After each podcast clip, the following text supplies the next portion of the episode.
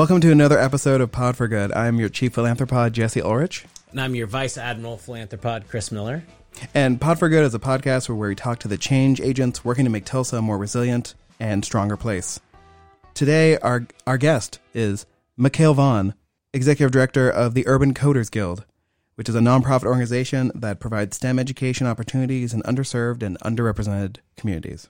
We talked to Mikhail about the Urban Coders Guild, where he's helping train the future workforce of Tulsa's tech industry.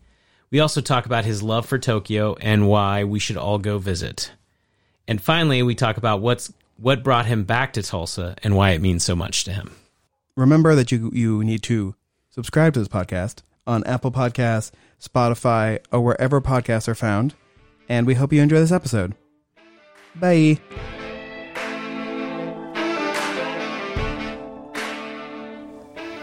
We are very excited to have Mikhail Vaughn on the podcast today. Did I do it right? You did. Yes. Perfect. Thank you. You are the founder of the Urban Coders Guild. I am. It's my Wait. baby. Yes, which I will summarize and then you can correct me. Which is a uh, a nonprofit organization that helps teach teenagers in schools how to code apps for phones generally. Yes. All right. And the idea really started as that as that seed of an idea, but it really blossomed to a whole a whole forest of, of ideas.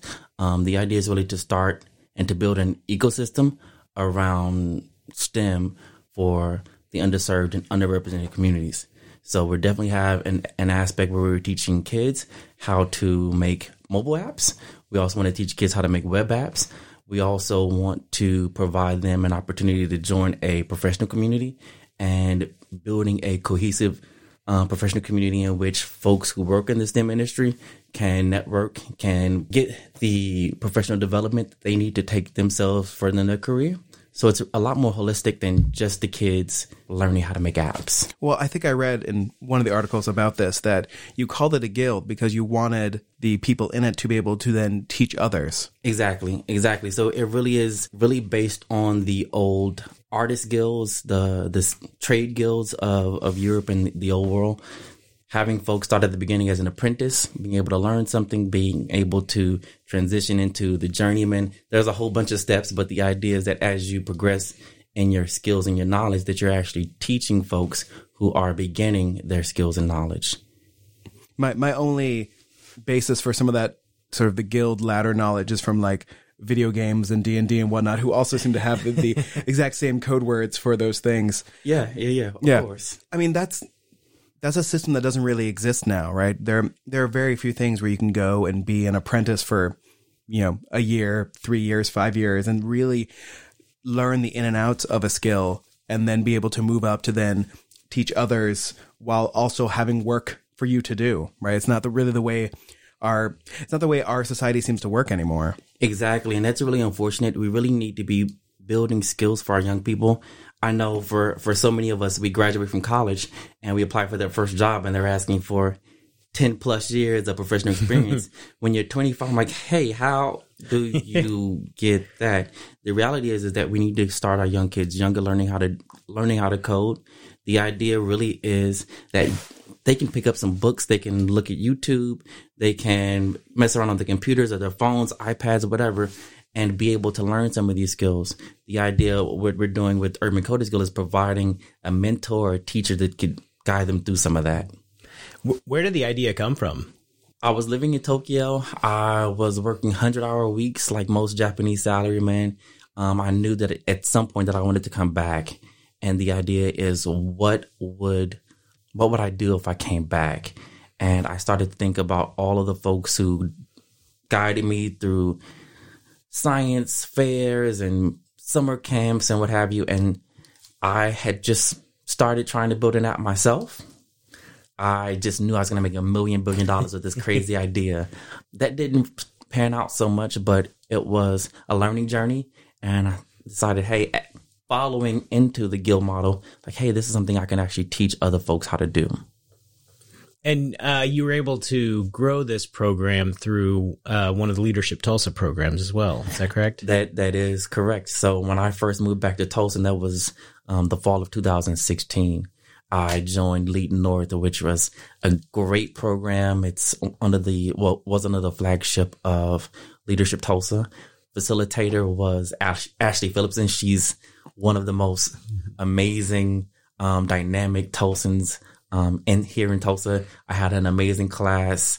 Brandon Oldham. There's so many it was just an amazing, amazing experience and really sharing that seed of an idea with folks and getting their um, constructive feedback, starting to build some professional networks or reestablish some networks that I didn't have in Tulsa and really guiding me into some spaces that allow this idea to grow. I was just thinking that, you know, I, I just think it's fascinating the way so many people have started journeys through Leadership Tulsa. I mean, this, this podcast itself was born out of a uh, Lead North sister program, Thrive Tulsa. I remember that. That was I came to visit your class. Y'all also had a pretty yeah. amazing class as well. Yeah, yeah, yeah. We had some celebrities. Looking at you, Mecca. Um, yeah, it's you know the the the freedom to think about an idea about something that you'd want to do and actually like have people give you feedback on it and sort of give you that space that most entrepreneurs don't get, mm-hmm. which is like the lead up time before you start right? Usually come up with the idea like, well, I have to start this now, yeah, right? Right. And a lot of these leadership Tulsa programs give you time to sort of marinate with it a mm-hmm. little bit. And so like this, I, this idea of what this podcast was and what I was going to use my podcasting skills for changed dramatically from mm-hmm. when I started the program until when I ended yeah. it. So. And it seems like with the the Coders Guild, the the participants get a sort of a similar experience where they get to have feedback from each other and and when they're trying to develop something. That that is the goal we spend quite a bit of time getting our kids really comfortable with the technology. Some of our kids for their first cohort had never used a Mac before. So just helping them to find the on button, helping them to find the copy and paste, which you know is, is different on yep. Mac. Yes, it is. Um, but just getting them comfortable with the technology, teaching them how to type a lot of times, and then diving into the code. We spent about six months doing that, and then the last three months we let them make their own class project, if you will. So the first cohort, their idea was to create a business directory out for North Tulsa. They actually developed a, a prototype, which we're still working on.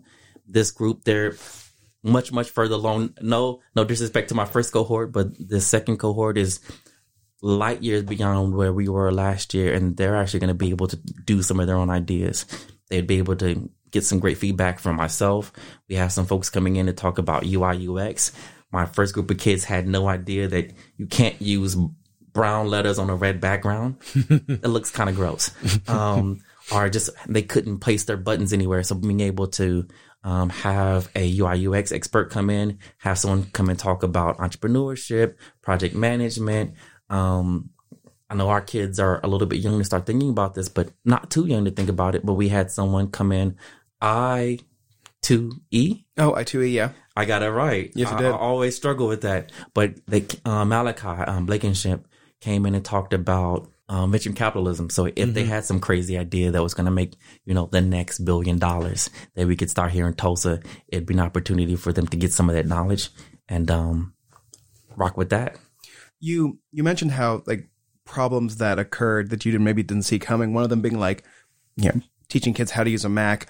Also, when you when you were talking about that, you mentioned typing, and that was something that just occurred to me, which is kids today probably grow up using portable electronic devices more often and not necessarily a keyboard. So learning how to type on a keyboard would not be a skill they would not, you know, naturally have come up with. Like I took a typing class in high school, which was mm-hmm. immensely helpful uh, in my life. But, you actually took it though? Oh yeah. You actually did well? Oh yeah. I sucked. And, and so even Oh, it was great. Like, yeah, just like, you know, where, I mean, I was already like pretty computer fluid at that time. It's like 10th grade, mm-hmm. but like, knowing exactly where to put my finger so that I knew where my fingers were without even looking down. Still can't do that. Immensely helpful. I can't touch, touch type or whatever it's called. Oh yeah. I'm just like, brrr. you're pretty good. When I think about it though, I type with my fingers, but there is a, a Jedi moment when I just know mm-hmm. which keys are under my fingers, That's but true. I didn't actually, it, I didn't actually pick that up in, in class. I yeah. Just, I just over 20 plus years. Yeah. I just know where, you know, my P and my OR and like under my, yeah, it's, it's hard. Yeah, well, I mean, the class was we were on word processors. so uh, for for the kids listening, a word processor was a thing that literally just printed out the words uh, that you typed electronically. It was like an electronic typewriter. yeah, they did not last long. so, but so you're making me feel old. Thank you for that. Yeah, sorry. We, we, there's been comments in our 20 uh 20th high school and you know graduation group uh, lately that we've been talking about. I know yours was last year. It was. Yes, It was. Where was I going with that, Chris? I don't know. I think you just wanted to brag about how well you can type. Listen, That's I, what I got out of that. listen, listeners. I'm a great typer. So, funny story. I lived in Japan for a long time, and you know, Japanese they use Chinese characters. Most of my colleagues are, are are folks in my peer group can actually write the letters by hand. They can't write the characters by hand. Really? They're so used to typing them on their cell phones that you can always pick one out because it'll auto Mm-hmm. predict the, the actual character, but they can't write write it by hand. So I didn't feel so bad as a foreigner trying to learn Japanese. I was like, hey, I'm just gonna use my, my phone to do that. And just type it in. Yeah. Why? I mean, I guess why? I mean, yeah, Japan has its own language, Mhm. Japanese. Like, why were they? Was it just Chinese the language of the work they were doing? So the it to get all in the Japanese language, there are three different writing systems, and you actually have to know all three of them. And so there are two native Japanese ones, and then there is the the kanji, and those actually originate from China. But I think about I think about that in relation to um, what what I try to relate to, to the kiddos, and that is being able to use technology in such a way to make our lives better Mm-hmm. last year when they came up with the project for the um, business directory, the idea is really that there are lots of businesses in North Tulsa Mhm. that don't have the marketing or don't have the infrastructure to promote those businesses. We think about the the legacy of Greenwood, Black Wall Street. It was a, a community of businesses that were able to support each other, but that was because one, they are all in the same physical community, Mm-hmm. and because of the laws, they didn't have a, a choice but to um, keep the the money within that that neighborhood. These kids with this mobile app sort of closing that gap and kind of capturing the legacy, the spirit of Greenwood. I thought it was a brilliant idea, but again, that's technology um, being used in such a way to solve modern day problems. If you're in sort of the mobile app world, you ha- you probably have had this conversation about how people use apps and how many apps people use on a daily basis, and the sort of benefits of, say, I'm gonna get real technical here, like the HTML5 web covers versus apps, right? Where, you know, from the research that I did in a past job, the um, people might have 100 apps on their phone, but in actuality, they only use like four of them on a daily basis, and most of them sit there silently, not doing anything, or silently collecting our data where we are and who we're talking to and what mm-hmm. we're watching. But Exactly. so, like, is that why you expanded from sort of apps to just programming in general? Because you want to give them access to the things people might actually use more? No, not not per se. I definitely want the kids to have different skill sets. And so our first group of kids is starting with iOS and that's really only for Apple products.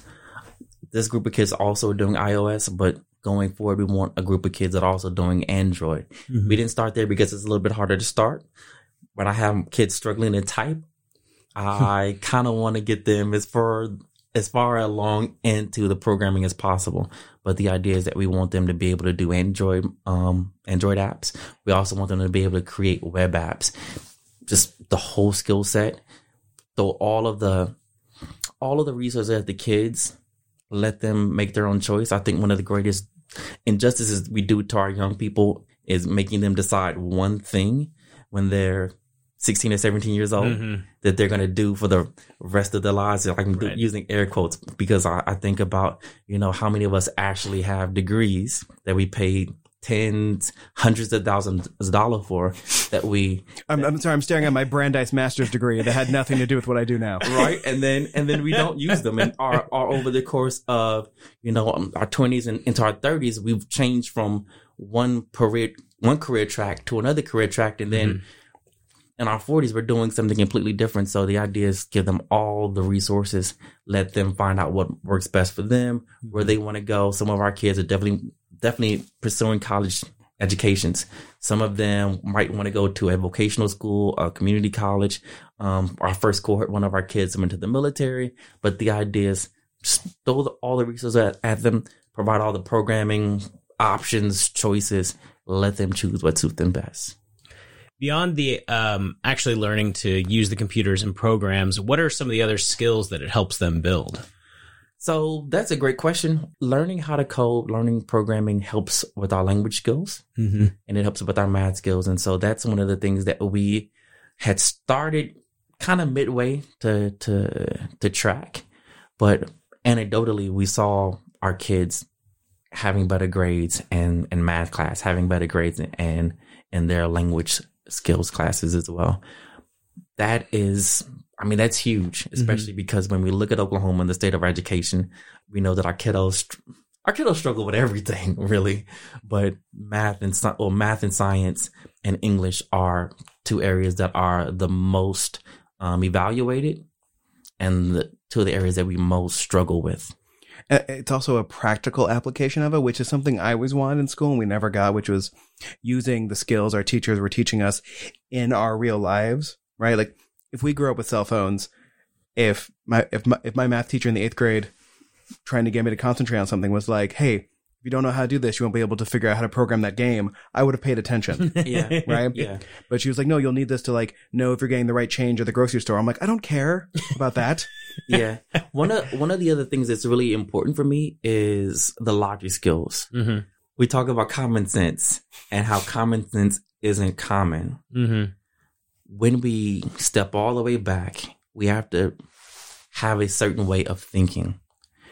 Whether it's C or Java or any language, it really comes down to the logic. And once we get our kiddos to think logically, Mm-hmm. not only can they learn how to code, but they can also solve the world's problems logically as Right. opposed to something else.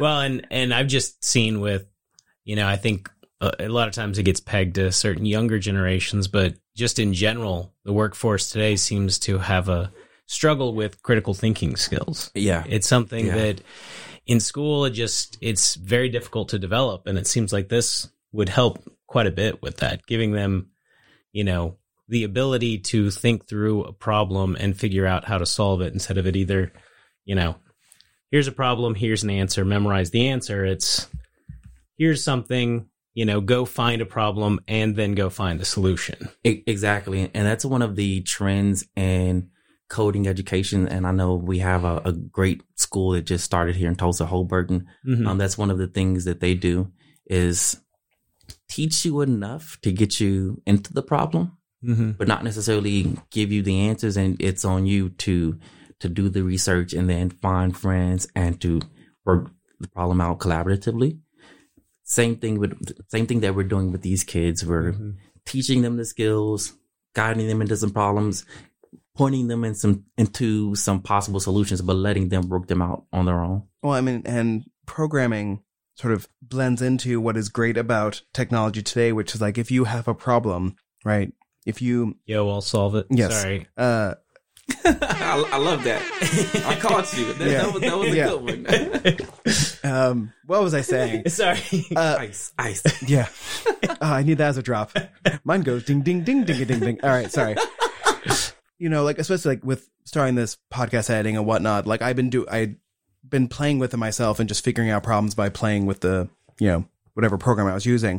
But when I started doing this professionally, I was like, okay, how do other people do this? Mhm. And the resources out there for almost any problem, there are people out there, and I wish I was one of them, who share this knowledge better, like via YouTube videos, you know, WikiHows, whatever, sort of walk you through what they do. And every time I learn something, not only did I learn something new about the problem I'm trying to fix, I also learned something new about the pro, about something else I was, I thought I already knew about. And And Jesse, you know what that is? That is the birth of Urban Coders Guild. yes, I learned something. I saw that there was a, a body of knowledge out there and directing it towards our kids, or vice versa, directing our kids towards it. hmm There's so many YouTube videos that can teach you how to code or how to play music or how to edit a podcast. There's so many, um, at least with coding, there is a whole repository. It's GitHub. mm-hmm. I need a particular block of code to do this one thing. hmm I don't have to spend my hours or however long to, to get that done.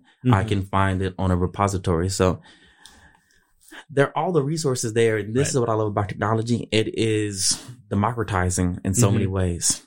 Absolutely. I, I have to do a lot of coding in, in SQL at Mhm. work, deal with a lot of databases, stuff like that. And if I don't know how to do something, first thing I do is go to Google, go to YouTube and Yeah. find it. And most of the time somebody has already written something that'll do written Yeah. a query, written code, something that'll do what I need, and I just need to change it to fit what I need. Exactly. But the best part is once you have that little piece, then you learn how to adapt it to do something else. And I think that's where you can really start to learn. The logic and the adaptab- adaptability. Mm-hmm. Those are the skills our kids need. Absolutely. I mean, I, it's weird that in, in sort of the podcasting realm, a lot of the YouTubers who do videos are all Australian. And I'm not sure why this is, but I'm always just like, interesting. What was that word he just said? But I love Australian accents. Actually, I changed my Siri to an Australian Did you? I did. I had, yeah, I had, I had my Google as an Australian voice for a while. I said Australian, an Australian lady for a while. So, Nice. um, yeah, but there's, I'm always just like, are there no Americans making these videos? Or are the Australian ones more popular for some reason? Um, it, it, it's interesting, especially when you're, when you're dealing with something, you know, I've always viewed, I'm not a programmer. Like I've always wanted to learn because one, it always seemed to me, you know, learning, trying to learn different languages, my problem was always in the rules that languages break. And computer programming languages can't do that, right? The rules have to make sense, even if Mm, no, do, do they have to make sense? I guess yeah. I so that's my question. have you not seen The Matrix? Yeah, well, I mean, any of them? Any of the three movies? I'm I've seen them. I have seen them. Like like it's funny they never once mentioned what language that might be. They, they could have just made one up. But I mean, so is it? I mean, I'm thinking about you know Chris and I both volunteer for reading partners, and we're dealing a lot with kids who um you know are raised in families where they're speaking two languages, right? And Spanish breaks a lot less of its rules than English does. And so Mhm. English is hard to learn.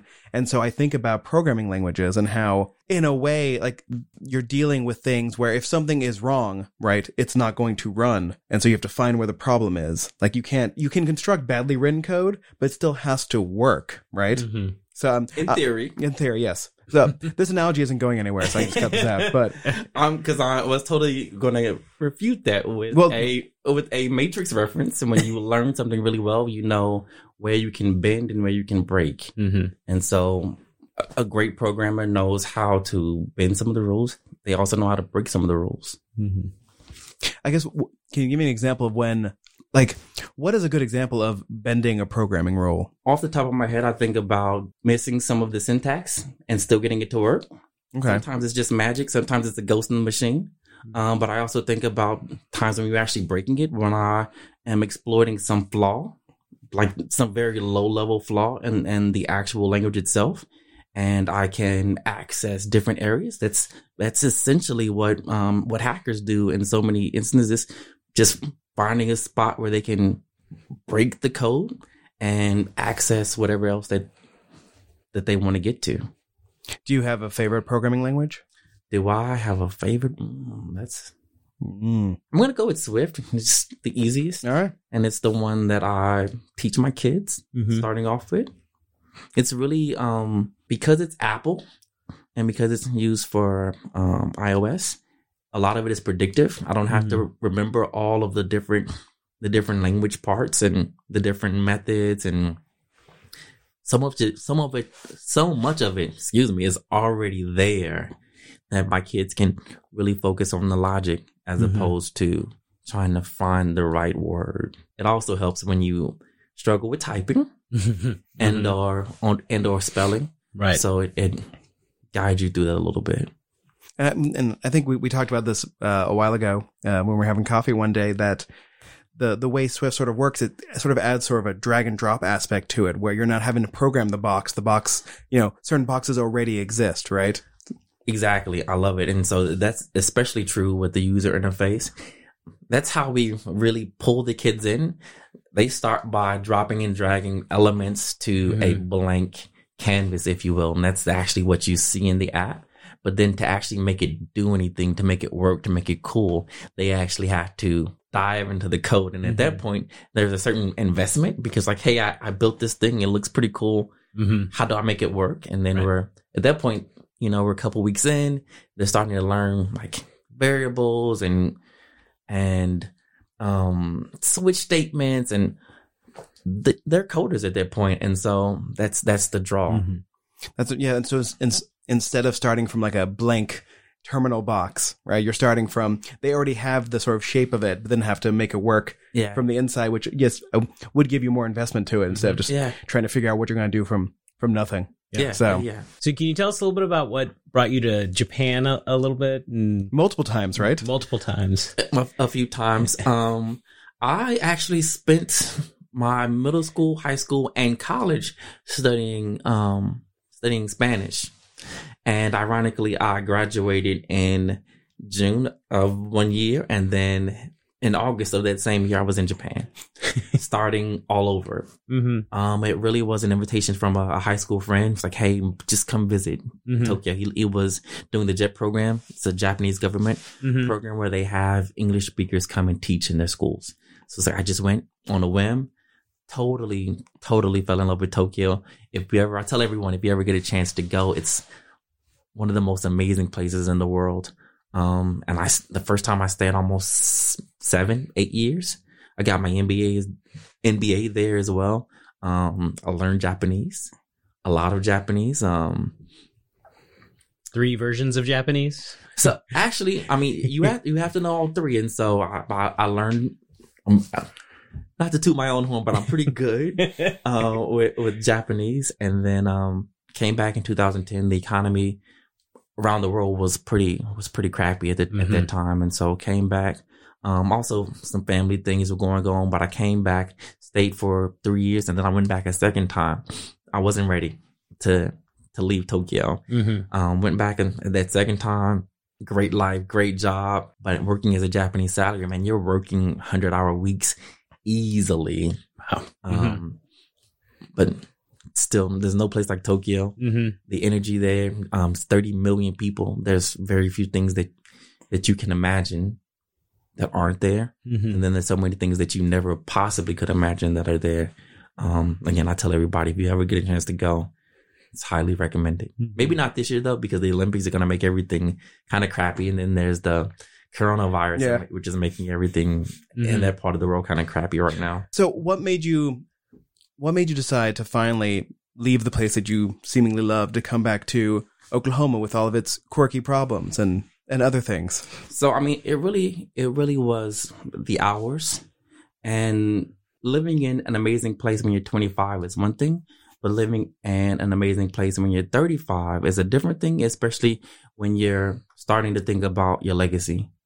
The reality is, is that you can work 100 hours a week anywhere. The reality is, is I'm actually working 100 hour weeks here because I actually still have a regular day job, a full time day job, and then running Urban Coders Guild as essentially another 40 hour week day job, evening job as well. So, um, it's about the legacy. Like, where can I make a difference? Being here in Tulsa, working with kids who come from neighborhoods like mine, who look like me, um, that's the difference that I that I can make here. I could live in Japan forever, and I could have Japanese kids, and they could live there forever. But I would never be Japanese. I would never be able to have that legacy. Coming back to leadership Tulsa and lead North and thrive, um, being able to interact with such amazing people and have those connections with city leaders and entrepreneurs and um, philanthropists at this level is not something that you can really get any other place. Mm-hmm. So, so many, so many great things. And then I tell everyone also that this is not the Tulsa that I grew up in. This is a much cooler place. There's so many amazing people doing amazing things. So many people have moved back to participate in this, this new thing that we're doing here.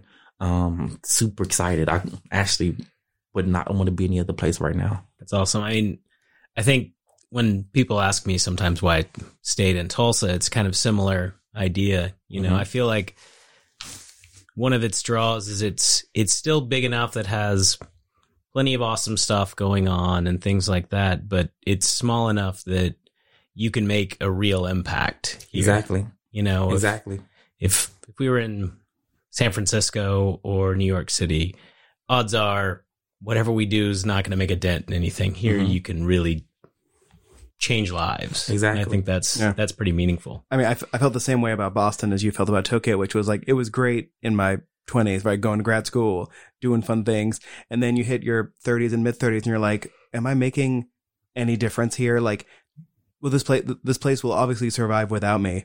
Um, where could I have the most impact? Where, mm-hmm. where do I care about having a legacy?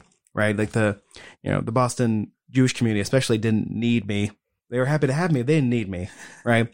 But mm-hmm. Tulsa has all the things a great city has. It also has the ability. It's small enough that you can find the people you need to help work on a problem, but big enough that it has big city problems to work on. Right? Mm-hmm. That and you can get anywhere you need in less than fifteen minutes. Yes, minutes. yeah. Except from around here recently, because uh, I'm like, really, you're blocking me off each d- different way I go, like 11th and Lewis, 15th and Lewis. Uh, anyway, but yes, the majority of the time, I, I was driving into downtown around five o'clock a couple days ago, and I saw all of the traffic trying to go out. Right, uh, I literally came back out of downtown 30 minutes later. All those cars were gone. Mm-hmm. I'm like, ah, Tulsa traffic, so delightful. Don't you laugh when people complain about the traffic here? Yes, I do. But but I now get frustrated when Yeah. I'm you know stuck in Tulsa traffic. I'm doing air quotes again. Tulsa traffic and it's like this is nothing. Mm. Taking an extra five minutes to get across town is nothing compared to, you know, the 30, 45 hour that it might take to get around a bigger city. Mm-hmm. I think um, I've heard people say that Tulsa's the next Austin. And I'm like, please, God, no. That is- yeah. that is It- not what we need. Well, and, and it can't be because one of the reasons Austin has such terrible traffic is both of their highways run north south. They are parallel to each other, so there's no way to cross town. We literally have highways that cross town. So, but you know, anyway, sorry. I when I was in Austin, and I was trying to figure Welcome out the to traffic. talk. Yeah, this is traffic talk. so, when you were in Japan, did you did you have a car? Did you drive around a lot? I did not. So let me back up a little bit. When I first first moved there, I didn't live in the city proper. I lived in what I call an, an exoburb. It's about three hours outside of the central central city. Um, and then I did have a car. You sort of need a car. It was a place called Tateyama. It's beautiful. Um, it's a kind of a resort town uh, for Tokyo. But then once I moved into the city, I did not have a car. I learned in the very first couple of months that I was there with the car that I needed eh, about eighteen hundred dollars a month just to park my car in front of my own house. And then there were all of the gas and then the, the tolls. And then whenever I went to wherever I was going, I also had to pay at least 60, 80 bucks to park. So I very quickly learned, hey, this is not the best idea. When when you lived in that exoburb, did you use one of those speed trains to get into into town, or So there there was a faster train, but not. Um, I think you're talking about The bullet trains, yeah. bullet train, Yes. the, the Shinkansen. There was not one from from where I lived in Tateyama to, to Tokyo, but there was a, an express train which is pretty fast. Um, the Shinkansen, the bullet train, um, it's pretty amazing. Again, if you ever have a chance to ride it, it, it's awesome. I think a lot of times about um, Star Wars when they go into um, hyperdrive or warp speed and, and and Star Trek when when the stars are flying behind them. That's exactly what it's like looking out of the windows. But you're cutting through neighborhoods. And when I say you're cutting through neighborhoods, um, the distance from where you are to maybe where this blue partition is, that's the train lane. Yeah. And so there are houses on both sides and, and fields on both sides. So it's um yeah? I mean, I- it's, it's an experience. Yeah, well, and I was I was reading an article about the the bullet train system and how it's even more amazing than we think it is because Japan is like the worst possible place to build this system. Like it is, it is very tight. It is not like geographically flat. Right, they had to do a lot of engineering to make it work. Where, like, mm-hmm. say in America, between Tulsa and Dallas, it's literally almost flat most of the way. Right, we could build. And it's a crime that Yeah. we do not Yes. have rapid train um, systems here in the U.S. Quick quick runs between here and and Dallas or here in Oklahoma City. It's it's criminal. Yeah, it's. I mean, you know, I've been uh, when I was doing research on the Tulsa Race Massacre, and I was looking at all these pictures, and I saw that there were um, streetcars in Greenwood, and I was like, "Wait, did we lose the streetcar technology?" Like, and then I did some research on why streetcars disappeared, and that's because of car company lobbying, and I'm like, oh, "Of course." So, but like, but better technologies exist to allow us to like not have to drive mm-hmm. everywhere. Mm-hmm. And you know, the few train rides I've taken, like when I took a cruise once, and I it, it was we we got back to Florida like during Thanksgiving weekend, and it was super expensive to fly, so we took Amtrak all the way from Florida to Boston. And yeah, it took like a day and a half, but it was delightful not having to drive or go through an airport. Just like sit there, read a book, napped. it was great. That's one of my favorite things. Um, I think about living in a big city with public transportation. I would love to not have a car. I would love if I could live downtown Tulsa and did not need a car. If there's a grocery store, if my job had an office downtown where I could just walk. I love the walkable um, community idea. I love the idea of being able to hop on a train. I l- Tokyo subway trains are notoriously crowded. Um, people are actually being pushed into the train so that the doors can close. Um, Jam packed. I I loved it. Um, I love being able to, if I was lucky, I could get a seat, um, and get 45 minutes of my day back because I was sitting there, maybe sleep, maybe reading a book, maybe sending emails. Um, technically, I should not be checking emails or reading books or even texting while I'm driving, but um, being able to do that without, um, you know, just having that time back. I, I love public uh, public transportation. Absolutely. I mean, Jesse knows this. I if I could go like a week without driving, I'm happy. I Yeah, if if it's within, you know, 4 or 5 miles, I'll I'll bike, you know, I've been walking or biking to work for about you're a biker years. though. Yeah. Ah, okay. You're you're braver than I am. Yeah. Tulsa drivers are not the best, It and our little bike lanes are not yeah. sufficient. it it it scares me at times uh, but you know it with with practice i found you know the best way to be a defensive cyclist i'll say to Okay. avoid cars but even still i mean i've been almost hit many times but you know having having the ability to use a combination of walking cycling and public transportation would be would i mean that's that's the big thing that to me tulsa is missing to mm-hmm. be able to make the next step. Yeah, Yeah, and because there's yeah. a lot of people that that want exactly what you want. The ability to not have to have a car. Yeah, and Tulsa's a grid. Like this would not be a hard system to put in place. no Um, like the the Boston train system was a mess because the Boston you know streets were a mess and don't go the same direction for five minutes. sometimes they intersect with each other Um, yes, with and- themselves Yes, yes. And sometimes they literally circle around. Now you're going the opposite direction. Um, but yeah, the days when I could get on the train and get a seat, I was like, ah, yes, like I've made it. yeah, Right. Yeah, You know, but I, some, some days when it was like, you know, when it was either broken down or whatever things would happen, I could walk home from downtown Boston. It was like four and a half miles, but you know, on nice days, like that's fine. It was, it was an hour, like an hour and a half. I'd listen to some podcasts. It was great. Um, here you try to walk four and a half miles, like you're at, you're probably gonna have to walk either over or under a highway, right right? Which, uh, has its own concerns. areas with no sidewalks. Yeah. Oh, Yes. the- Lots of areas. this with no this neighborhood itself is inconsistent for its sidewalks, and of course scooters now, which is Right. the new danger. Right. But even with scooters, it's interesting. And this, you know, it, one of my things is uh, transportation equity. Um, I've been involved with some nonprofits that, uh, like Tulsa Hub, that that do work in that area. But it amazes me how even the scooters are a good example. If you look at the different scooter companies, they have very specific areas where the scooters can go. And if you go outside, and um, I, I go to the uh, Hutcherson YMCA, just Okay. just north of downtown. Great spot for me to go from work to Mm-hmm. either get a workout in or go for a swim. And I ran into one time where you know I was I was taking I took the bus out there. I just missed the bus going back to downtown. The next one wasn't going to be 30 for 30 minutes. So I'm like, oh, I'll just take a scooter, right? No problem. Well, it turns out just north of downtown is apparently out of range. And if you look, there's this sort of wall where the scooters aren't allowed. And it just so happens to be everything north of downtown and a little. Now, I think the Lime has expanded. They're at least a little bit into uh, North Tulsa, but like the bird scooters, if you look, there's a hard stop hmm. right at OSU Tulsa. Wow. Yeah, The same with the this machine rental bikes is that I tried to rent a bike one time from mm-hmm. when, when I lived downtown to bike to Reasor's on 15th and Lewis, which is the nearest grocery store. Well, that is out of range of mm-hmm. the, this machine bikes, and like they were going to charge me $75 for taking the bike out of range. And I was like, whoa, whoa, whoa, whoa, Yeah. whoa, whoa. Mm-hmm. I'm like, you're saying this bike system, which is designed to allow people not to use cars to live a life. Right. I can't go to the one grocery store that's close, closest to downtown. They're like, yeah, we'll refund you.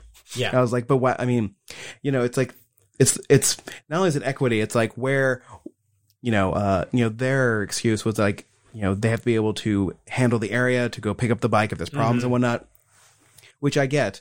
But like for the scooters, like the scooters can go wherever, Right. right? People pick them up to recharge. Like, why don't, why aren't they going into North Tulsa? Mm-hmm. So that that really um, makes me think about you know technology and how we're mm-hmm. using technology. So many times our our biases get built into the technology. Absolutely. That's one of the reasons why having diversity in STEM is not just an aesthetic thing. It's like, oh, mm-hmm. there's a black person in the room.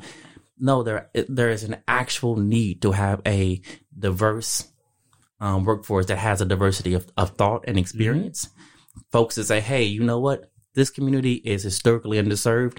There is no grocery store here, or this community, um, there there is no access to public transportation.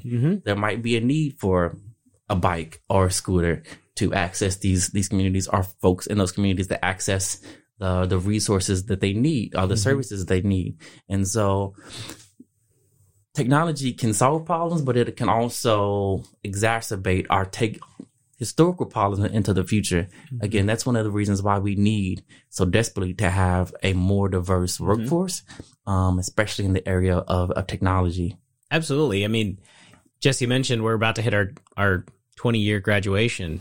When I was in middle school and high school, I took programming classes from I think I took probably a total of 4 or 5 over the span of, you know, the last 5 or 6 years of school. Mhm. And, you know, it it it made a difference in my and this was in Broken Arrow, which is, you know, predominantly white community and it it allowed me to have access to a lot more STEM training that helped prepare me for when I went to college. And even though I'm not, I'm I work in I work for a bank, hmm but I still use a lot of those same tools. Yeah. So giving more people access to those those type of skills will not only impact them but also impact you know these communities. I mean, it feels like Tulsa is trying to develop a new technology industry for it to get Oh. away from a dependence on oil and gas and everything else. Oh, for sure. There is a concerted effort to make Tulsa a particular technology hub. That is why, you know, we started with Coding Dojo. I want to say maybe, maybe a decade ago, Mhm. quite a, quite a while ago. Holberton came to, you know, help build this, this ecosystem. Urban Coders Guild exists to help build that ecosystem. Um, right across the street, or maybe a couple streets, there's TU. They have one of the best cybersecurity systems in the world. We have a lot of, um, well, not maybe not a lot, but we have um, a couple of tech companies that are major players on the, the the global the global field, and being able to support them, being able to have local talent, um, as well as attract talent from around the world to Tulsa. That's one of the one of the goals of of our philanthropics as well as our um, civic leaders is to make Tulsa a tech hub. Maybe not an Austin or San Francisco or Atlanta, but definitely a version that that suits us. So how can how can people help you and the Urban Coders Guild? That is a great question. I am always looking for support for the kids. Um, our kids need to know that there are pathways from where they start to where they could be. I think back to a quote from one of my childhood um, mentors and hero, like local heroes, um, Marvin Blades. I found out later as an adult that he borrowed the quote uh, from someone else, but he's he would always say, "If you can see it, you can be it." And the idea is that we have these kids. They really just need to see someone who are, is doing something different, whether they be a coder or a banker or a podcaster, so they can think about some other opportunities that they might want to pursue. In addition, there's a community of folks who already are work are in this space and being able to support them. Those are our two concrete ways that I can think that um that folks can lean in and help. Can people also give you money?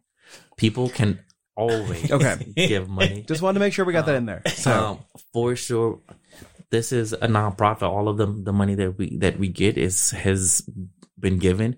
I give them, I give my own money, what money that I have, but ultimately the idea is that all of this money is going into providing um, an opportunity for these kids, and specifically, we pay for teachers.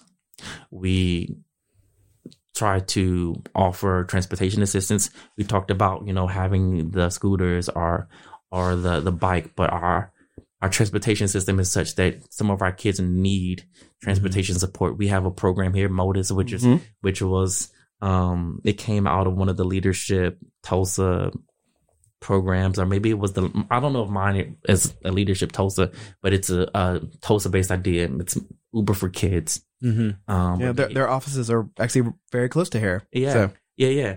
Um, but being able to offer transportation assistance as well as being able to feed the kids, I personally think it's unethical to have kids in after school programs and not feed them. Um, it's even more true when 100% of our kids this year qualify for free and reduced lunch.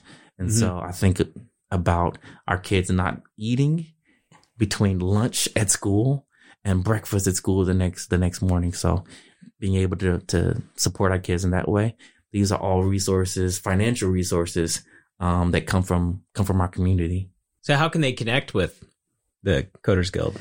Um, you can email me at Michael M I K E A L at urbancodersguild.org. Um, I am on Facebook as well. Um, Urban Coders Guild has a page. Um, there is a Twitter. It's um, Coders918. Um, and an Instagram, Urban Coders Guild. So there are a couple different ways. I am usually at someone's community meeting for some for something. I'm super active in the community. Um, I love Tulsa and, and want to do all the things. And so if you see me, come up and say hi. Um, I'm usually pretty approachable unless I haven't eaten. yeah. So if he looks if he looks like he's uh, a little hangry, just like give him a Snickers bar and uh, yeah, yeah, and have a conversation. yeah. Anything else before our final thing, Chris? Yeah. Do you uh just is there anything else that you'd like to to plug either related to this or anything else you're passionate about? Um, I'm just I'm super passionate about Tulsa. This is this is a new place. I really want folks to to lean in. Um, I know that we're all working. We all have kids. We all have so many commitments, but when we lean in, you, I, everyone, no, no one of us has to do all of the work or do all of the things. Um, it lightens the load, and then ultimately it makes our city a better place. Awesome. Well said. Um, so the last thing we always have our guests do is to look around the uh, Rant Nine Productions Nerd Cave here and sort of find something that either calls to you or you're so curious about you want you want us to tell you what it is. So I'm looking at your Star Wars, um, not Star Wars, Star Trek. I totally killed that.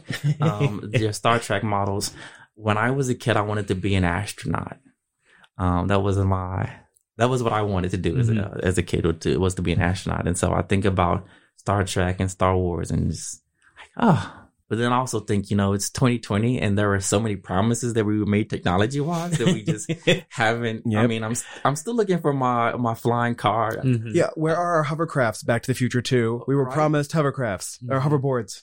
I did know. I did find some laceless shoes Yep, those exist Um, now. at Silhouette. So Yep. pi- Oh. pitching something, there is a, a really cool shoe store downtown. Um, Silhouettes. They actually do sell a pair of laceless shoes. Ooh. Um, that, they need to be charged overnight with a USB. of Um, course. They're beautiful. They're Nike, and they're six hundred bucks. Yep. So There you go. We have a friend who uh, owns one of those one of those pairs of shoes. So Yeah. yeah. He's, It's- he's obsessed with shoes. Yeah. So, and so all right. Well, well. So we will we will get a picture of you with one of your favorite Star Trek ships. So Okay. there, there are see the many options here. and So th- that Yeah, was oh, my yeah. favorite. All Yeah. right. Well, thank you Uh, so and much. Jesse, yeah. which uh, which specific enterprise is that? Uh, well, there's a couple up there. Oh, so we've got uh the J.J. Abrams uh 2009 Hmm. Enterprise. We've got the Enterprise A from um Star Trek five and six, and we have the Next Generation's Enterprise D. So Uh, I Constitution class. I see the next generation Yeah. um, Enterprise, which Mm. which makes me think about my favorite Jean-Luc Picard. Yep. Yep. The, this definitely the smartest captain So Uh, yeah, yeah. yeah, Yeah. Uh, my real quickly, my favorite Patrick Stewart story is someone asked him in a fight between him and Kirk who would win, and he said, "I believe Captain Picard would never let it get that far," which I thought was the perfect, uh, perfect uh, description of his character. Uh, well, thank you so much for joining us. Thank you. Thank you.